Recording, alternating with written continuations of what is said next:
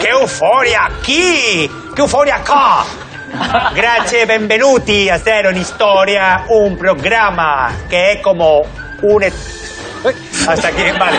Hasta aquí, hasta aquí, el, hasta aquí el italiano chichinabesco, ¿vale? Va bien, va bien. He llegado más lejos de lo que pensaba. Va muy o sea, bien. Bien. La gente ya cambia, ya somos libres. No, Raúl, el fan, de, el fan de Cero en Historia ahora mismo está como un perro con dos chorras. Bienvenidos a Cero en Historia, decía. Un programa que es como un stripper en una despedida de soltera. Divierte a la vez que enseña. Increíble. Bueno, aplausos, bueno, bueno. Yo fui, yo fui stripper. ¿Fuiste stripper? Fui stripper. ¿Y qué tal? No, pero era muy cutre donde fui stripper. En vez de, de policía íbamos con el traje de ProSegur, tío.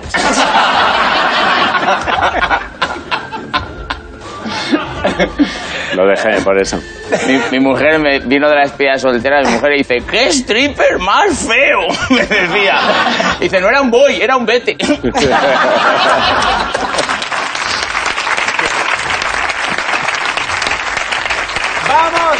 Eh, aunque ya, aunque ya eh, la cosa está calentita, o sea, voy a presentar a nuestros colaboradores. ¿Quiénes son? J J. Vaquero. Patricia Conde. Susi Caramelo. Right. Y Raúl Everich. Raúl Everich. Espera un momento, espera un momento, espera un momento. Espera un momento, porque a sotoboche estabas diciendo algo, Raúl. A cámara me ha parecido. ¿Musitabas algo? Mm. ¿No? Bueno. ¿No era un mensaje de socorro? ¿Qué era? Sí, eh, de, decía, no quiero estar aquí, ayudadme. Bueno, y hasta aquí ya, ¿no? Bien. Y como aquí... No, no, quiero decir que ya está, si es que no hay que seguir comentando, ya está resuelto. Y como no damos puntadas sin hilo, hoy tenemos a alguien que es sinónimo de éxito en el mundo de la moda, María Escoté. ¡Un aplauso! María Escoté... Me hace muchísima ilusión que estés aquí. Déjame que te toques un poquito el lomo. Ay, qué bien, qué bien. Oye, pero esto de lana, increíble. Sí. Qué sí, gustoso. Me gusta, te voy a hacer uno para ti. Ay, ¿qué te sí, parece? Por favor. Claro. Bueno, vamos a empezar con la pregunta que solemos plantear para romper Broken Eyes. Vamos a ver. La pregunta es, ¿qué prenda os gustaría que volviese a ponerse de moda? Yo qué sé, el, el miriñaque, por ejemplo. Las polainas, el taparrabos... De la falta de pantalón luego podemos hablar si quieres, María, porque tela. La claro. Pantalón. Bueno, a ver, eh, Vaquero, ¿qué te gustaría así que se pusiese de moda one more time? La armadura. La armadura, yo quiero ir con mi armadura, yo quiero ir tranquilamente por la acera y decir, venid ahora los del patinete eléctrico, venid ahora, venid ahora, dad aquí, venga, atropellar. ¡Atropellad al jabalí de metal si tenéis cojones! Pero, hombre, si le llamas así... El peatón justiciero, el peatón justiciero. Esos, esos que, que dan cuando hablan. Oye, oye, da, da, da con las uñas aquí, da. Hasta que se te caigan los putos dedos, da. El, el micrófono, José. Mi hermano jugando a la consola. Eh, te voy a pulir, digo, toma un trapo. Pule, pule, púleme, púleme.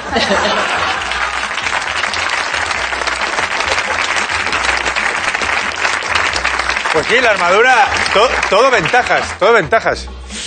Todo ventajas. Gracias, sí. Vaquero. Gracias, Vaquero, por, por, por este torrente de, de, de, de humor sin... ¿Cómo decirlo?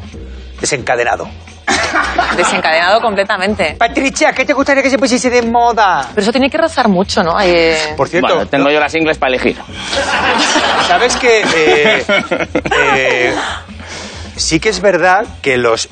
La mayoría de la gente que iba a las cruzadas moría de la infección que se hacía con las rozaduras. Porque sí. Eso estaba ahí...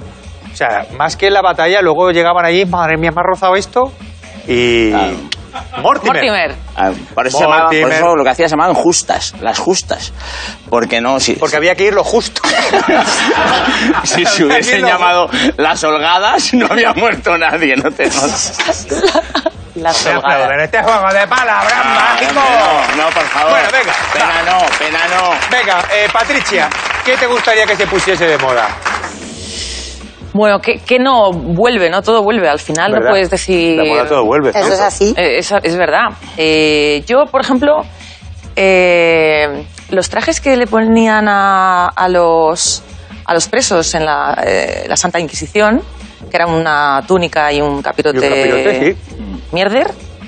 Pues yo sé... El San Benito, ¿eh? El San Benito, el San Benito.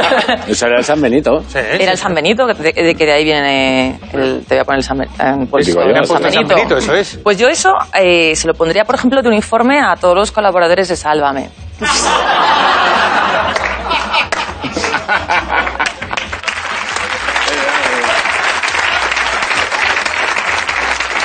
Pero, Patricia, como si hubiera motivos... No, no, no. O sea, simplemente por, para que estén no, guapos. No, para que estén uniformados. Ah, sí, vale. O sea, para que no chirríen, ¿no? Porque sin ninguna... a veces piensas que están como en los noventa. Es una imagen un poco extraña, entonces digo... Y así, claro, y así, así consigues uniformarlos... Claro. Y situarlos así un poco... En, sí. de una forma... En una claro. época así más... atemporal. Pero, ojo, que no estaría nada mal, que a mí me gusta mucho el mundo del vestido... enorme, potente, ¿no? Rococó y demás. Eh, mil setecientos setenta, mil setecientos ochenta, María Antoñeta, muy buen año. Vestidacos, solo por putear. Joder, imaginaos, tienen que cambiar toda la infraestructura del plato, claro. del mundo tal y como lo conocemos. Claro. Tú imagínate ir con ese vestido. Esto es así como de que hacían así. Esos vestidos, ¿sabes? Sí, sí. Que tenían es como el que por te da con el paraguas cuando va por la calle. Eh, exacto. Sí, sí, sí. De esos que, que caben cinco enanos dentro de tu vestido. Sí. Qué perturbada. Pero no, no lo querrás para eso. Era, era una de las... Eh, era una, uno de los porqués. Pero tú imagínate montarte con ese vestido en un taxi, ¿no? O eh, en el metro, peor aún. En el metro, bueno, claro. el metro todavía es grande, pero un, un Cabify ya no sería Cabify, sería Cabi-One solo.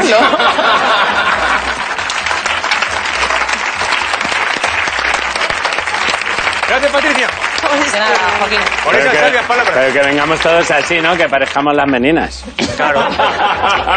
Susi, tell eh. me. Pues estaría muy bien que se volviera a poner de moda la pajarita, ¿no, Joaquín? A ti te vendría muy bien. No, a mí me... eh, a mí me gustaría que se pusiera otra vez de moda el cuello Madalena. El cuello de Velázquez, sí, ¿sabes? Sí. Porque creo que es muy socorrido, ¿no? Por ejemplo, puedes usarlo en el AVE o en el avión, ¿no? Que puedes poner la cabeza de un lado, del otro... Puedes usarlo también de salsero, pues poner ketchup aquí, mayonesa aquí, lo giras, coges una patata, va muy bien para tapar la papada. Y, y, y está muy bien, por ejemplo, para los naufragios, ¿no? Porque eso flota y eres como un nenúfar. Serías como un nenúfar. Y creo que es muy socorrido, que María lo puede corroborar, pues a la hora de mezclarlo con un traje pantalón, un, una chupa de cuero. Total. Un vestido de noche, porque es como un tutú de cuello. Pero dime tú, María, ¿qué eres? A mí lo de nenúfar, la imagen me ha encantado. ¿Te ha gustado? Ah, es que me parece la tendencia del próximo, de la próxima temporada. El garfio también lo echo de menos.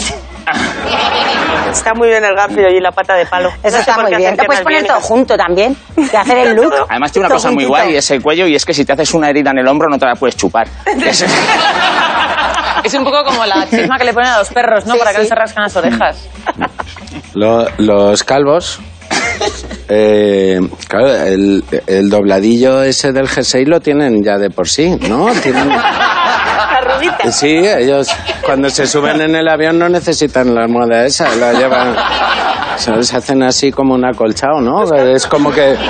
que, que a, la, a, a, la, a la vez que se quedan calvos, los incrustan un poco para que les... Para que le salga aquí un mollete. Es ver... Eh, la naturaleza, fíjate qué generosa, ¿eh? Calvo y, y el mollete te pone. Gracias, Susi, por tanta chorra, ¿de acuerdo? Más... Más de la que queríamos. Gracias, Susi. Eh, plato combinado de chorrada. Gracias, Susi. Eh, ¿Sin más? Sí, eh, bueno, yo estaba, así, yo estaba así un poco con Susi. Yo la, eh, que me gustaría que volviera a lo que llevas puesto. Pero... Eh, O que te fueras tú a la época a la que perteneces. También... Mira, mira. Mira que, mira que habéis conseguido, mira, mira. Mira vale. Qué morisqueta. Para mí siempre vas eh, guapísimo, Joaquín. Sí. Gracias, Patricia. Hey. Tú también puedes volver a gris, Patricia. Es que es lo que, lo que iba a decir. ¡Aplauda ahí a Susi, que es muy cabrona! Eh, ¡Aplauda a Susi, que es muy cabrona! ¿Sabes también? Que, más que lo que me gustaría que volviera, que, que, que todo, me da igual... Ya sabes cómo he visto, a mí me da igual. Eh, que vuelva lo que sea. Salvo una cosa, hay una cosa que no quiero que vuelva. Ah, que no quieres. Que ah, no bueno. quiero que vuelva. Son lo, los zuecos de madera. Porque, o sea, mi madre, ya lo he comentado alguna vez, tiraba la chancla muy bien.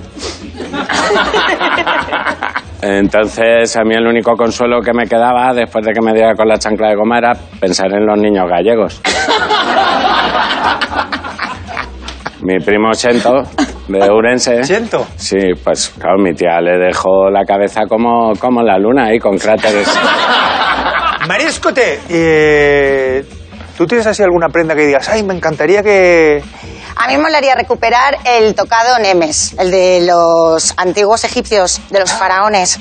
Tú imagínate la Susi con eso aquí. O sea, ya lo tienes todo hecho. Cuadradito. El de, sí, sí, el aquí, el de, el de Cleopatra. El de Cleopatra. Tú imagínate, con todo lo que estás haciendo, yendo por la Gran Vía tuya con eso. O sea, ya lo tienes todo hecho. Madre mía, la joder. ¿Qué te parece? Pues, joder. ¿Sería la hostia, la fuerza que te da eso? Me daría mucha vergüenza, la verdad. ¿Me lo estás diciendo en serio? Pues yo creo que me parecería ya la hostia, la Susi ya con el Nemes en la cabeza. Bueno, tengo carnaval ahora en Canarias. Que, que, que no, que no, que eso es para diario. Ponte el tocado, hombre. Pero ponte el tocado de diario, hombre. ¿Tú sabes eso de faraona? Hombre, María viste a Beyoncé, vi, pues vi, viste a gente como Katy Perry. O sea. Claro, tú no, de faraona por la vida. Bueno, claro. Tráemelo un día. No. A mí me encanta la idea y a ver si... Yo creo que Susi está convencida. Vamos a ver si podemos, podemos, podemos cascarle el tocado.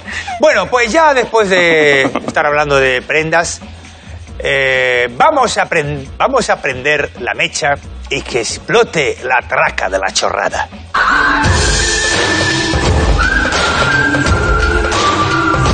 ¡Otomatón!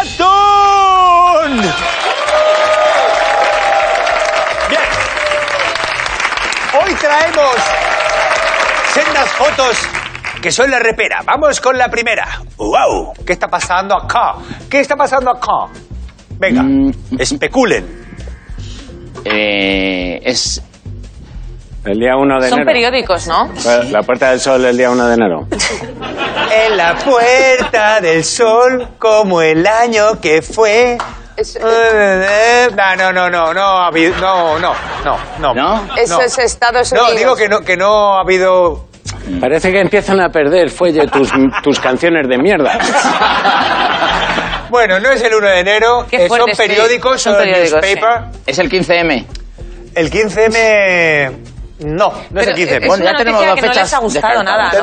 Han dicho, vamos a tirar el periódico porque es una mierda lo que anuncia. No, no van por ahí los tiros, Patricia, al revés. Eh, los han tirado, pero están contentos. Sí, tiran periódicos.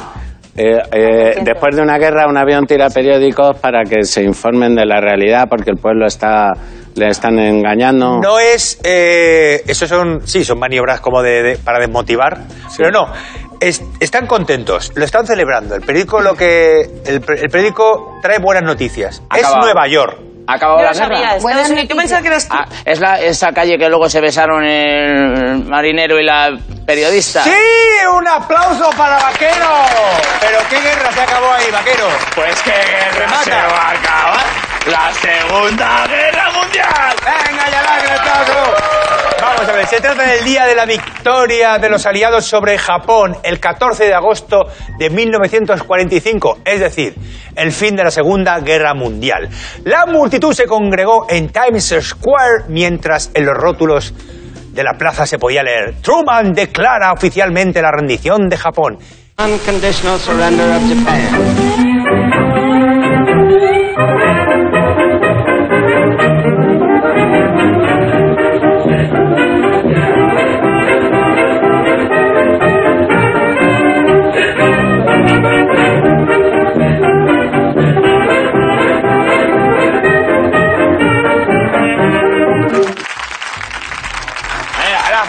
foto. La foto. Esto es el beso de Times Square, que luego se supo que no se conocían de nada, que fue ahí producto de la euforia, le, le, le arrimó el boquino. Pues eh, a lo mejor eso lleva cárcel. Eh, hombre. Ahora sí. Ahora eso... O como hay guerra ya, claro, barra libre. Claro.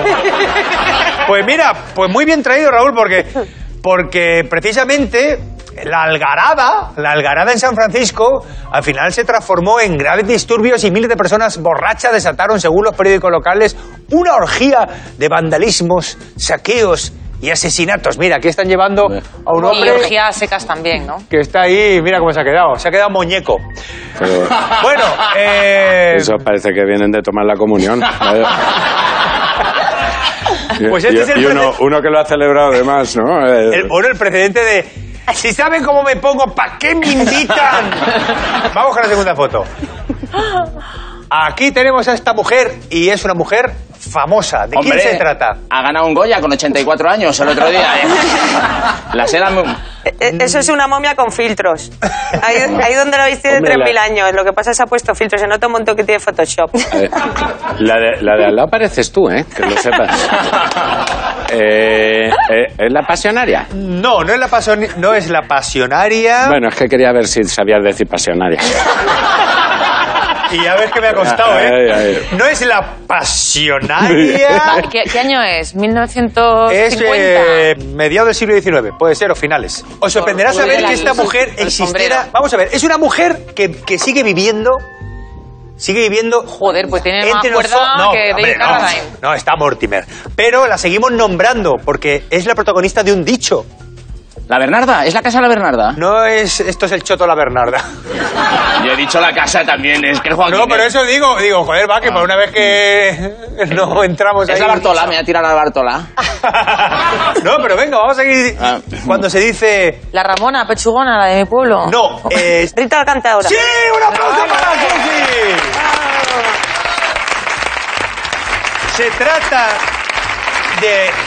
Y su nombre era Rita Jiménez García. Nació en Jerez de la Frontera en mil ochocientos cincuenta y nueve. Bueno, y era cantaora. ¿Y qué pasaba? Que esta mujer pues tenía pasión por, el, por, por cantar y por su trabajo y estaba dispuesta, dispuesta a actuar allí donde la solicitaran.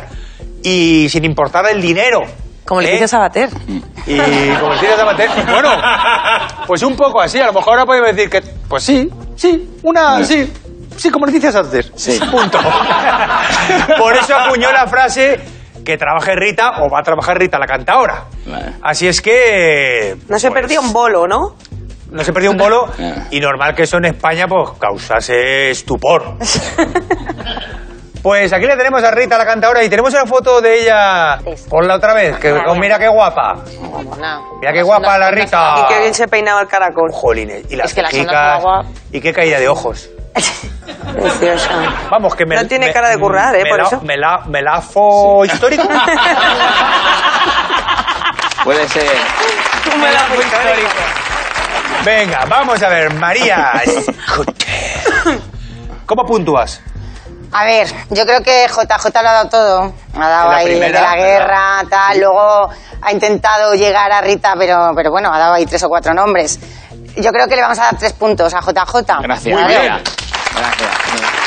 Y, y luego la Susi, pues claro, la Susi ha dado con Rita, que es verdad que están muy conectadas ahí ellas, y dos puntos para Susi de momento. Gracias, muy bien, muy bien. Muy bien puntuado. Pues vamos con una prueba que es la sal y el limón de mi tequila, chingones. All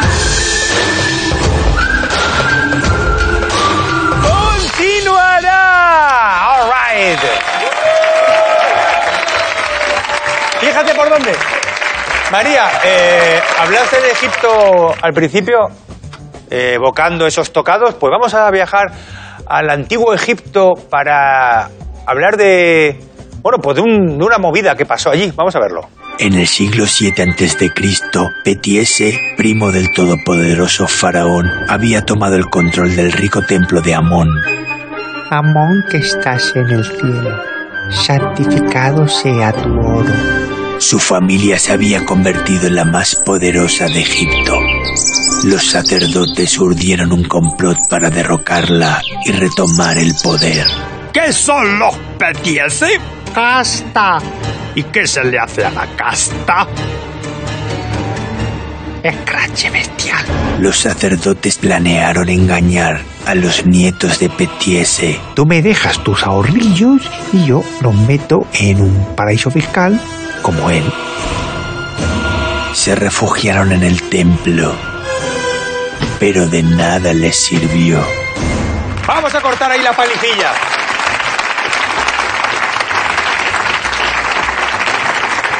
Al pobre chiquillico.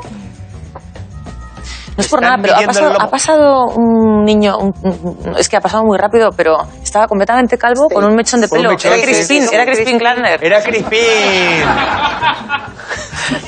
Bueno, o Britney Spears también cuando se, el día que se volvió cucu cucu, se hizo también un peinado a lo Petiese ahí. De hecho, a lo mejor oye una voz dijo, Britney, ponte el chándal que nos vamos a la pelú. Bueno, eh, vamos a ver, vamos a re recapitular. Los sacerdotes rivales mataron a dos de los nietos de Petiese. Cuando este se enteró del trágico suceso, los detuvo y los juzgó. ¿Cuál creéis que fue el castigo que les impuso Petiese? Habían matado a dos nietos, ¿eh? Que mataran eh... a los suyos. O sea, sí, sí, mataron a dos nietos. No, que el castigo era que ellos tenían que matar a sus, a, nietos. A sus nietos. Mira, voy a ir a la chorrada. ¿Sabes que el faraón Amón daba las campanadas con una capa y le llamaban Amonchu? Ya está, y, a, y que acierte Rita, la cantadora. Fue una medida que la tomó para que hubiese paz, ¿vale? ¿Sí? Para que hubiese paz. Sí. Mm. Um, o sea, fue, un, fue como la me, como bueno, como la menos dura posible, vaya. Le, el, les castigó el fin de sin salir. les, les hizo currar en las pirámides. Eh... Hombre, las pirámides llevan trabajo, ¿eh? No es un castigo. Imaginaos, imaginaos que no les fuera. Les hizo limpiar el oro. ¿Cómo? Limpiar el oro. Les hizo limpiar todo el oro. Con el, ahí. No, les hizo a lo mejor ir descalzos por el desierto y por eso andan así ahora los cristianos. Eh, ¡Cuidado! Les hizo ir de público al programa de Ana Rosa. Eh, así no se llega a la paz, ¿eh? Imaginaos... Imaginaos algo totalmente... O sea... Les regaló otro nieto, dijo, me habéis matado a dos. Tomar. Mira, eh, yo creo, María, yo creo que ya aquí más o menos, o sea, no de una manera literal, pero creo que más o menos ya subyace la respuesta. ¿Le damos al play? Venga. Tres décadas después de haber tomado brutalmente el poder, Petiese se disponía a juzgar a los sacerdotes que habían asesinado a su nieto. A ver, una cosita, ¿os merecéis la muerte permanente no revisable, pero con pronto pago de la multa todo queda en una amonestación verbal? Para no romper la paz que el faraón había establecido con los sacerdotes, Petiese no tuvo más remedio que dejarlos en libertad. Nos hemos librado.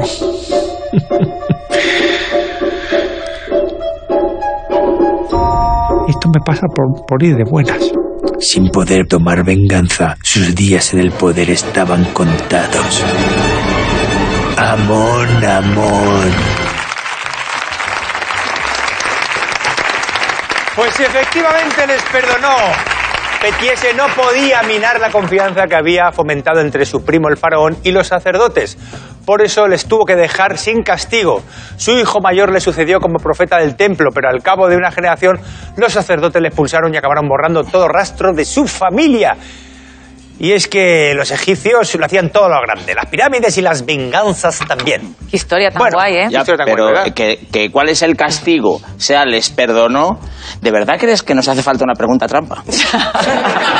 ¿De verdad crees, Joaquín? ¿El dibujo este es una persona moviéndose muy rápido? O es... No, es, es eh, la primera edición de Masterchef. Sí, son los dos chunguitos, mira. Bueno, María... Puntuemos esta prueba, sí. A ver, no sé, no sé qué decirte, porque es que... Pff, eh, pff, le voy a dar a la, un punto a las pelucas, que me ha hecho un poco más de gracia, y a vale. Patricia también. Perdónanos, Uno para perdónanos, cada una. Como en la prueba, y ya está. ¿Qué? Perdónanos. No, es que... Un puntico para cada... Estás conmigo, que un punto para cada chica. Venga, pues sí, un venga. punto para vale. las compañeras. Porque lo de Masterchef está muy bien también. Sí. Eso me gusta. Como no ha habido una resolución... Puntúan la chorrada, me parece bien. Claro. Pues vamos con una sección que no pasaría la prueba de algodón porque siempre engaña. ¡Verano Falaz! En honor a nuestra jueza María, hoy hemos tenido historias relacionadas con la moda que han dado tanto de qué hablar como las hombreras, el esquijama o el vestido de la Pedroche. Ah, vestido de la Pedroche, todos los años el vestido de la Pedroche. Vamos con la primera historia titulada Botones antimocos. En el ejército de Napoleón había hombres de toda procedencia y condición y... Resulta que algunos de ellos utilizaban las mangas del chaqué para sonarse los mocos y limpiarse después de comer. Para acabar con esa costumbre regulera, Napoleón mandó coser botones en las mangas para obstaculizar este cometido. A partir de entonces, estos botones fueron habituales en las mangas de todas las chaquetas. Y bueno, esta costumbre, de ser cierta, pues explicaría que lleváramos botones acá. Vamos con la segunda historia, que se titula La riñonera horchatera. La horchata comenzó a comercializarse a mediados del siglo diecinueve por los horchateros, obvio. Porque si la horchata la vendieran los, pesca los pescaderos, esto que sería un sin Dios. ¡Ah! ¡Ah! Estos vendedores solían guardar el dinero de la venta en un zurrón a modo de bandolera, pero era muy incómodo. Y entonces, ¿qué pasa? Que no podían arrastrar el carro y regular. Así que un sastre valenciano diseñó un bolso con cinturón que fue el origen de la actual riñonera. ¿Cuál de estas dos historias es la veraz? Vaquer.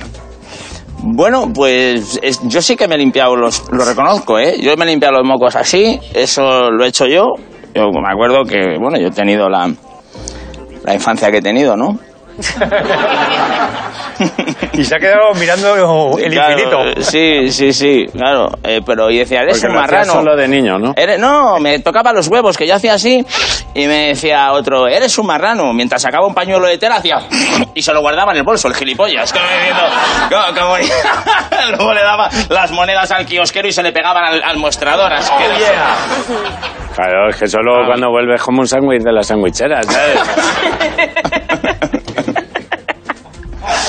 Claro, yo Pero, creo que puso ¿verdad? los... Los ¿verdad, esa? Yo creo que puso los botones y la gente aún así se siguió limpiando así y así se inventó el piercing de la nariz.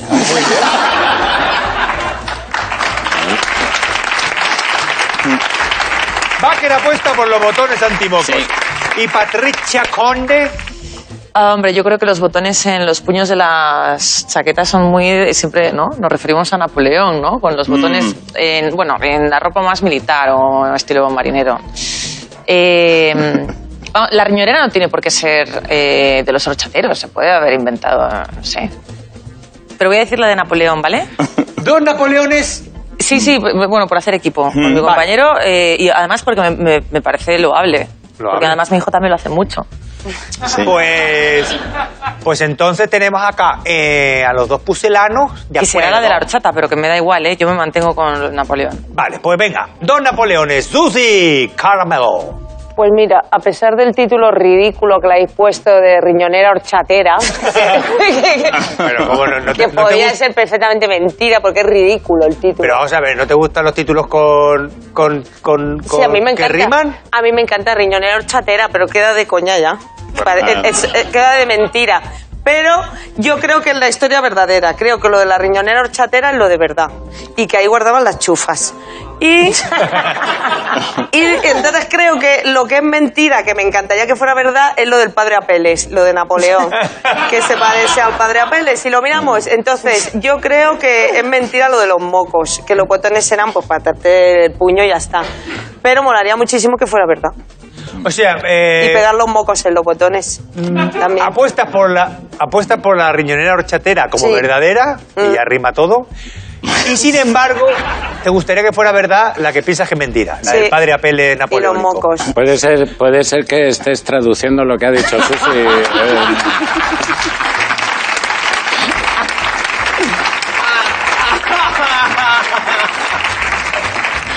Si quieres añadimos subtítulos al programa. ¿Sabías que había una película de carreras de carritos de horchata? Se llamaba Chufas tu Furios. Buenísimo. Buenísimo juego de palabras, ¿eh? Madre mía.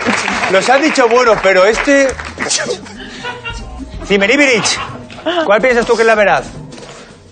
Me gusta el cuadro de Napoleón por lo, lo, lo que hay al lado, ¿no? Que parece que está bajando el toldo de la tienda. Aquí lo pillamos después de bajar el toldo de la terraza, ¿no? También me gusta que tenga más pelos en las sombreras que en la frente, que en el flequillo. Y, y tiene más frondoso esto de aquí que... ¿no? Esto lo tiene ya Waterloo. Y... y yo, la, ¿sabes qué pasa, tío? Yo tengo un mal recuerdo de la, de la riñonera. ¿Por qué? Las chufas. Eh, de, bueno, cuando era médico, yo, estaba, yo estuve en, en, ahí en el Pirámide dos, dos años de médico, hasta que ya me descubrieron. Y... Y, y no, tío, y me echaron por una riñonera. Mi madre me regaló una riñonera acolchada. Me decía, póntela, que es acolchada. Y digo, pero que soy médico, voy a ir con una riñonera. Pues bien, guapo que vas. Y yo, soy el médico del piramidol con una riñonera. Que sí, que es acolchada, mira qué bien. Y me la puse, tío, y me echaron porque me... me Me llamaron al busca para una operación, pero con la riñonera acolchada no lo oí, tío. Y nada, y el paciente murió, tío, no murió ni en mis brazos, murió a varios metros. Total, ¿que entonces qué? ¿Apuestas por...? Apuesto por... Vamos, tradúceme. ¿Di tú? ¿Cómo has traducido a Susi para que gane? ¿Apuestas por...? Voy a apostar por Napoleón, ¿vale? Pero sabiendo que lo cierto es lo de la horchata. Para, a ver si me puedo ir hoy también sin un puto punto a, a, a mi casa. María, ¿cuál crees tú que es la...? Yo creo que es la horchata... Ay, la, la, la riñonera horchatera. horchatera. Sí, sí.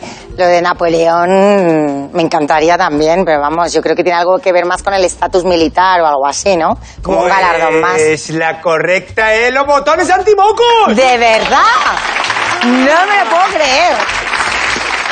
Es que los, mocos, los botones tienen más de cuatro mil años de antigüedad y los primeros fueron utilizados de forma ornamental. Y, por cierto, eh, ¿sabéis por qué la ropa de hombre tiene los botones a la derecha y lo de la mujer a la izquierda? Una teoría mantiene que antiguamente las mujeres eran vestidas por sus criadas y para que les resultase más fácil abrochar los botones se ponían de este lado. ¿Cómo os habéis quedado picuetos? ¿Cómo os habéis quedado picuetos? ¿Cómo os habéis quedado picuetos in the night? ¿Cómo os habéis quedado? Una pregunta, una pregunta. Esto es fiable, ¿no? Esto es fiable. O sea, yo me puedo salir de aquí y contar esta historia real. Puedes, sí. sí, porque todo o sea, lo que contamos... de los mocos de Napoleón es cierto. Esto, es cierto, todo es lo que se cuenta aquí, bien. Y me gusta que haga esta pregunta para volver a decirlo, es cierto. Bueno, es bueno, históricamente es cierto. Que ya o sea, me quiero venir todas las semanas. La lo, de, lo del médico Pero no que... lo cuentes. Realmente los botones en, en estas chaquetas, que yo me he dado cuenta, sí que es verdad que no los ponían aquí, los ponían aquí claro, delante. Claro, claro. Entonces y era para... tiene todo el claro. sentido. Mira ahí... dónde estaba la séptima bola de drag. Estaba ahí. Estaba ahí. Estoy fascinada con esta historia. Sí, sí. ¿eh? Pues sí. Es cierta, María, cuéntala. Que te me vas a hacer la reina de las cenas entre tus compañeros. Sí, sí, me encanta. Modistas. Me encanta. Vamos con la segunda tanda de la moda. La primera se titula El primer Cool Hunter. En la ciudad de Génova, en el siglo diecisiete, floreció una clase adinerada de banqueros que se enriquecieron financiando las guerras de religión europeas. A ver, pero espera, la de la derecha del todo, vamos a hablar de ella. espera, espera, espera, espera. Déjame que termine y ahora comenta, Raúl Everich. Sí, bueno, y luego comentamos momento, el perro también. Un momento, un momento. Bueno, sigo. Estos ricos prestamistas empezaron a tener una gran afición por vestirse de manera llamativa. Tal era la demanda de originalidad que se creó el Cacciatore, un sastre especializado en viajar a los lugares exóticos para captar otras modas que luego reproducían en Génova, ¿vale? Y ahora comentamos todo esto que vas a comentar, que seguro que no, es el de no, Piporre. No, no, pues... Vamos con la segunda historia que propongo aquí, que es Estrujador de teatro. Durante el siglo de oro español, el teatro alcanzó un éxito sin precedentes y se construyeron los primeros teatros permanentes, los corrales de comedia.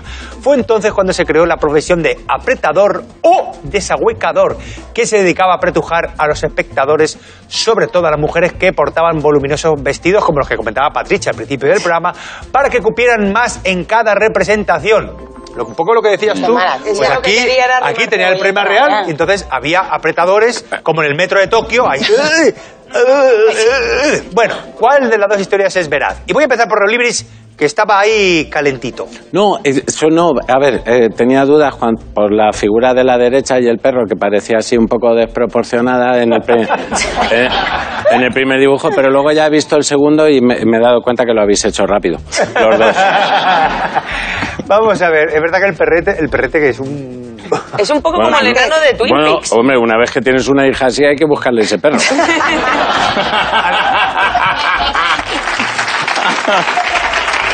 Hombre. Hombre, no, le, eh, llévale un mastín. Le ponen esa esa niña, esa niña. A lo mejor niña. Es el primer Furby. Que lo más. Ya está, ya está. Raúl Everich, ¿cuál crees tú que es la verdad? Dime, Raúl Everich. Eh, la del corral de comedias. El, el apretador. Sí, el, sí, bueno, y de ahí viene el acomodador después. A mi, a mi suegro le llamamos el acomodador. Sí, porque, pues porque se dejó la... encendió la linterna del móvil y así ha estado dos años. Va, va siempre con la linterna puesta. No, no he sido capaz de apagarla.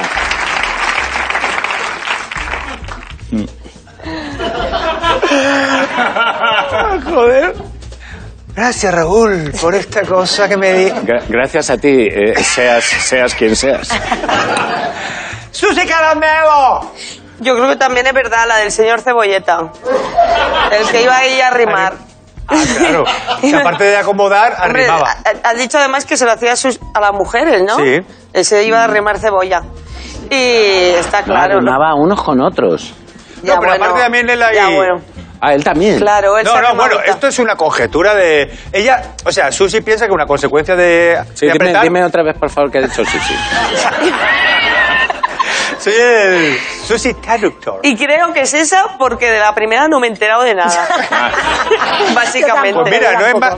Oye, no te va a ir mal en el programa con esta, con esta estrategia. Yo tampoco lo he entendido muy bien, el de la primera, la verdad. Bueno, yo voy a decir la primera. Quiere decir que la gente de dinero se ponía ropa llamativa. No, que la, que la gente que en Génova, en el siglo diecisiete, querían... Había una competición entre los nuevos ricos por ver quién era más... Eh, digamos, excéntrico vistiendo, entonces tenían a gente que iba a lugares exóticos para que les trajeran modas exóticas. Un estilista. Un persona súper. Pero un cool hunter que buscaba tendencias por el mundo para... Que encontró al Furby. Que encontró al Furby, sí. Escuchan eso. De ser sí. cierta, a lo mejor encontró al Furby. Su mérito, o sea, te, te tienen que pasar la historia de la moda. Un cazador de tendencias en, en Génova del siglo diecisiete. Esa es... A mí me parece cierta esa, porque, joder, vamos al siglo veintiuno. ¿Habéis visto a los futbolistas cómo van a las galas del deporte? A Neymar, a, a Dani Alves, que dice, pero, pero ¿por qué se viste así van esa gente? ¿Eh? Van, van con riñonera, van con el pantalón así, por si aquí. Ya me va bien, ¿verdad? Claro. Bueno, eh, Patricia, tenemos... Eh, Dos apretadores. Apretador y captador y de tendencias. Dos eh, apretadores. Un cool hunter, una... Baker cool hunter y Patricia, ¿qué dice? Pues yo también creo que es la primera. Que es el cazador de tendencias genovés. La historia mm. del genovés. María. Que yo te es que después de así. Los mocos estoy fuera de combate. Ya no, me he dado cuenta que no tengo ni idea de nada. Pues... Pues a mí me gusta la del teatro, ahí, la del arrimador cebolleta, ese me hace... Pues estás en lo cierto, porque ¡bien! Esa es la verdadera. El apretador. Que Raúl Everich, exactamente, ha estado ahí muy certero, que no deja de ser como un acomodador. Pasa que ahí era más...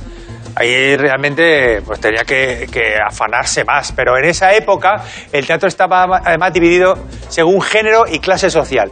Balcones y ventanas para los nobles, patio descubierto para los hombres y en un palco las mujeres eh, se ponían ahí. Entonces, ¿qué pasa?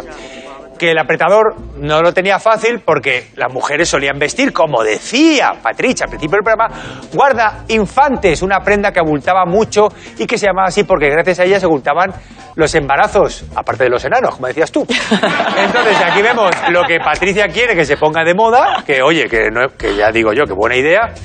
Y, y entonces, claro, fíjate el apretador cómo tenía que... que, que, que se tenía que aplicar. Y recuperamos el oficio. Imagínate la de apretadores. Claro. Que habrían en esta nueva, en esta nueva era, ¿no? Claro. Me imagino está vistiéndose y cuando acaba con la falda y se busca... Ya, dice, no, no, espérate que queda lo de la cabeza. Bueno, bueno, bueno, mis queridos compañeros, hemos terminado, veras o balas. Y es la hora de puntuar. Tú, tú, tú eres consciente de que te están grabando, ¿no?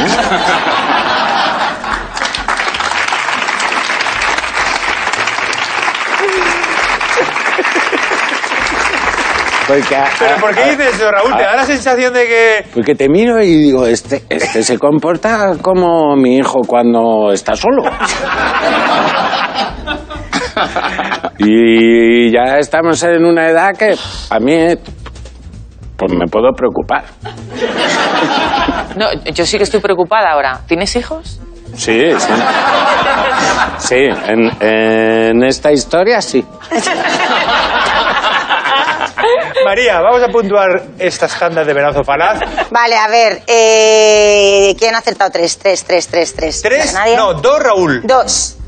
Uno. Uno, uno, uno. Uno. Uno. Perfecto. Y así puntuamos. Sí, hay que ser justo. Muy bien. Cuatro. María está cuatro. Siendo una jueza... Justa, ¿no? Petén. Estás puntuando muy bien. ¿Y ahora qué viene? El recuentito. El recuentito. El recuentito que viene calentito. El recuentito, el recuentito, el recuentito que viene calentito. Vaquero cuatro. Sí. Patricia dos. Susi cuatro. Wow. Raúl dos. Va, estamos ahí. Estamos ahí, chicos. Venga.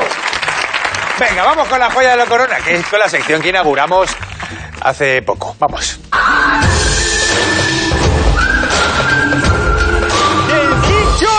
¡Trecho! ¡Venga! Me encanta. Me encanta. Mi amigo Ernesto Sevilla es uno de los mejores profesionales que conozco en todos los aspectos. Por eso, una de las frases que más me ha oído decir a mí es: Ernesto, ¿dónde estuviste ayer? Otra vez de picos pardos, porque yo soy además así... Mmm, o sea, yo también tengo mis cosas, soy muy asquerosete, ahí siempre... Eh, bueno... ¿De dónde viene esta popular expresión, irse de picos pardos? Venga, a ver. En la obra, cuando el pico ya habían trabajado mucho y estaba ya de color marrón, se iban a tomar unas cañas.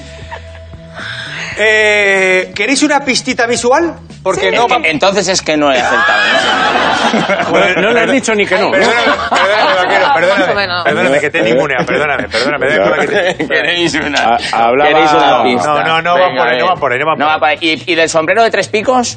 No, tampoco es el sombrero... Bueno, tiene que ver con una prenda, pero tiene no que ver con un sombrero. Una prenda. Ah. Vamos a ver un, una pistita visual. Mira. Caun, caun, caun, caun. Caun, caun, caun, caun. La de la derecha sigo siendo yo. Ah, vale, pero es lo que lleva en la cabeza, entonces. No, eh, vemos la que la falda, la falda tiene como, Pilar. La falda tiene tres, eh, tiene unos picos. Porque es claro. La falda que se ponían para ir de fiesta. No. Era una... Iban al pajar y acababa aquello marroncillo. Era una.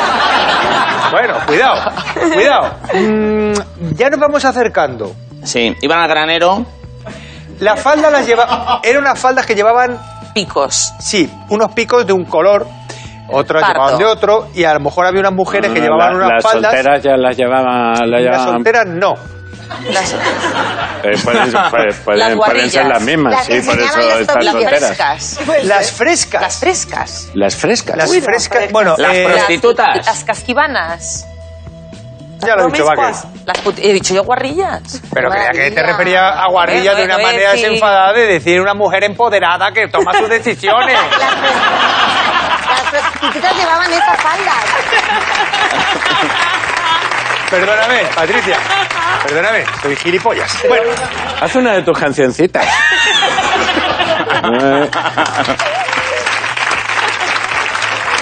Ni, ni el jodido Pablo Alborán podría hacer una canción con todo esto que hay aquí.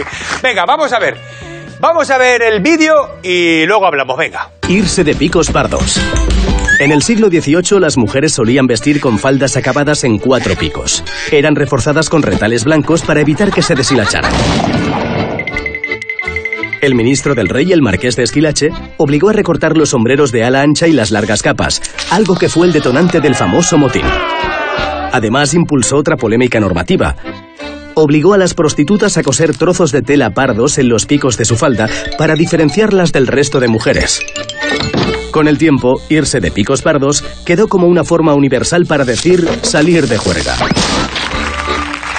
Qué buen gusto, ¿eh? Efectivamente, los picos pardos eran cosidos en las faldas de las meretrices para distinguir su profesión. Hasta que no llegó la industrialización, eh, muchos tintes eran muy difíciles de conseguir y en general los colores llamativos, el rojo, púrpuras, azules, en fin, eran considerados propios de la nobleza, mientras que los grises y pardos se asociaban a las clases humildes. O sea que, que en esa época solo los nobles podrían vestir un real María Escoté. Aunque yo soy muy de prostitutas, tengo que decir, que soy súper a favor. Y te voy a decir que la falda que me ha gustado es la de los pardos, la que yo creo que, ¿sabes? Que lo, yo lo negociaría.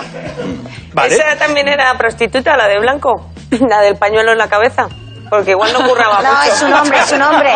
Es, es un hombre, es, es un hombre. Es un hombre. Sí, acaba de salir... Por cierto, lo, era... los turbantes también se han puesto... Bueno, pero, ya, bueno, pero, ya, lo, bueno esa persona... ¿El turbante está de moda o ya se ha pasado? No, si, siempre, sigue. Esto es un clásico. Un, pero escúchame, que yo es verdad que lo de lo, eh, los tintes, que más a mí me encanta el color y soy una persona claro. del, color, que, del color que pertenecía a la realeza, pero que a mí lo que más me gusta es la, la gente de la calle. Entonces en esa época hubiese llevado el color a, a la prostitución, a esa claro falda que, sí. que me ha encantado. Pues María. Estilosas, ¿no? Claro que estilosas, sí, pues menudas. Sí. Ahí con un leopardo, bien, una falda de leopardo, las otras están aburridas ahí. Leopardísimas azul. Perdidas. eh, María, ¿puntúas? Puntúas, ¿no? ¿Le, le estás preguntando a la gente?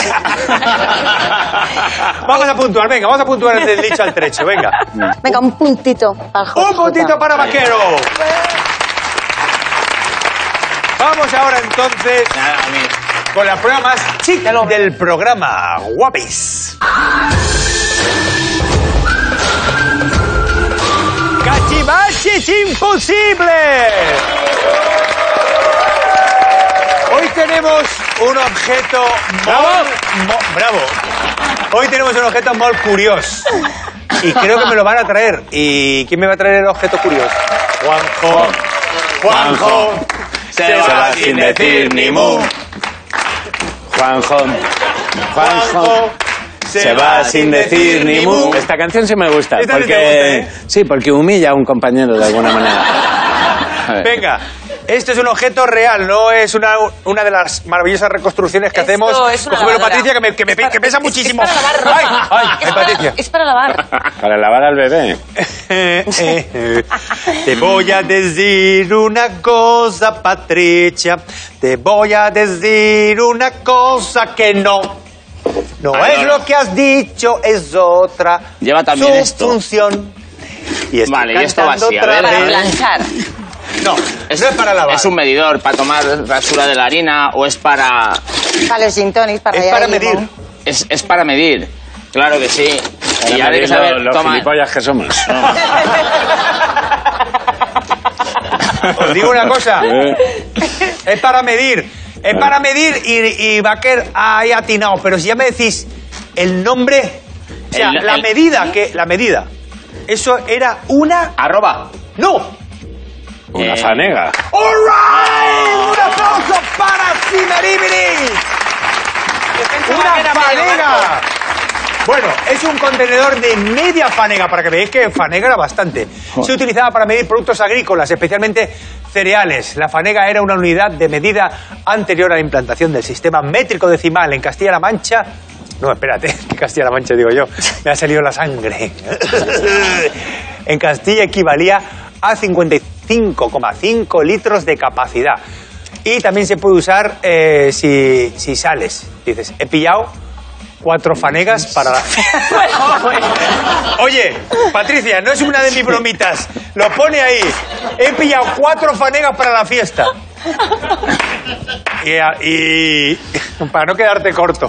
Yo lo bueno. conozco como sinónimo de gordo, si lo conozco. Estafanegas. Claro, eso, estafanegas. Lo, eso, eso, eso yo es, lo Por eso lo he dicho, claro. Sí, pues sí. Es esto. Y eso pues... es media fanega. La verdad es que era bastante cereal. Fíjate. Mm. Cuidadito, María. Ha sido un placer estar contigo aquí. Déjame que bese tus manos. Muchas gracias. Ha sido un placer. Ya nos despedimos. Y ahora lo que vamos a hacer, María, es...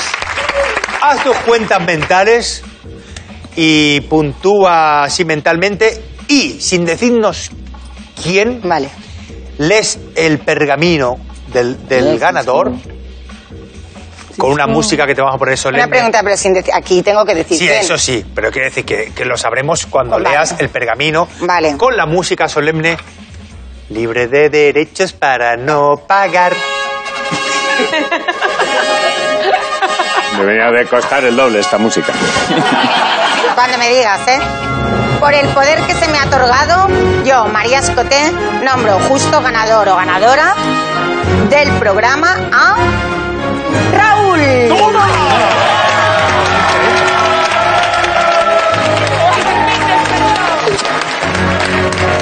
La casa ahí con mis dobles. Increíble.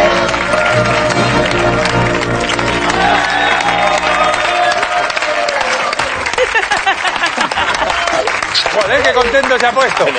Enhorabuena, Raúl Everich. Como premio hoy tenemos el libro Vetusto, Momia, Fósil y otros cien sinónimos de viejo. Y hasta aquí el programa de hoy.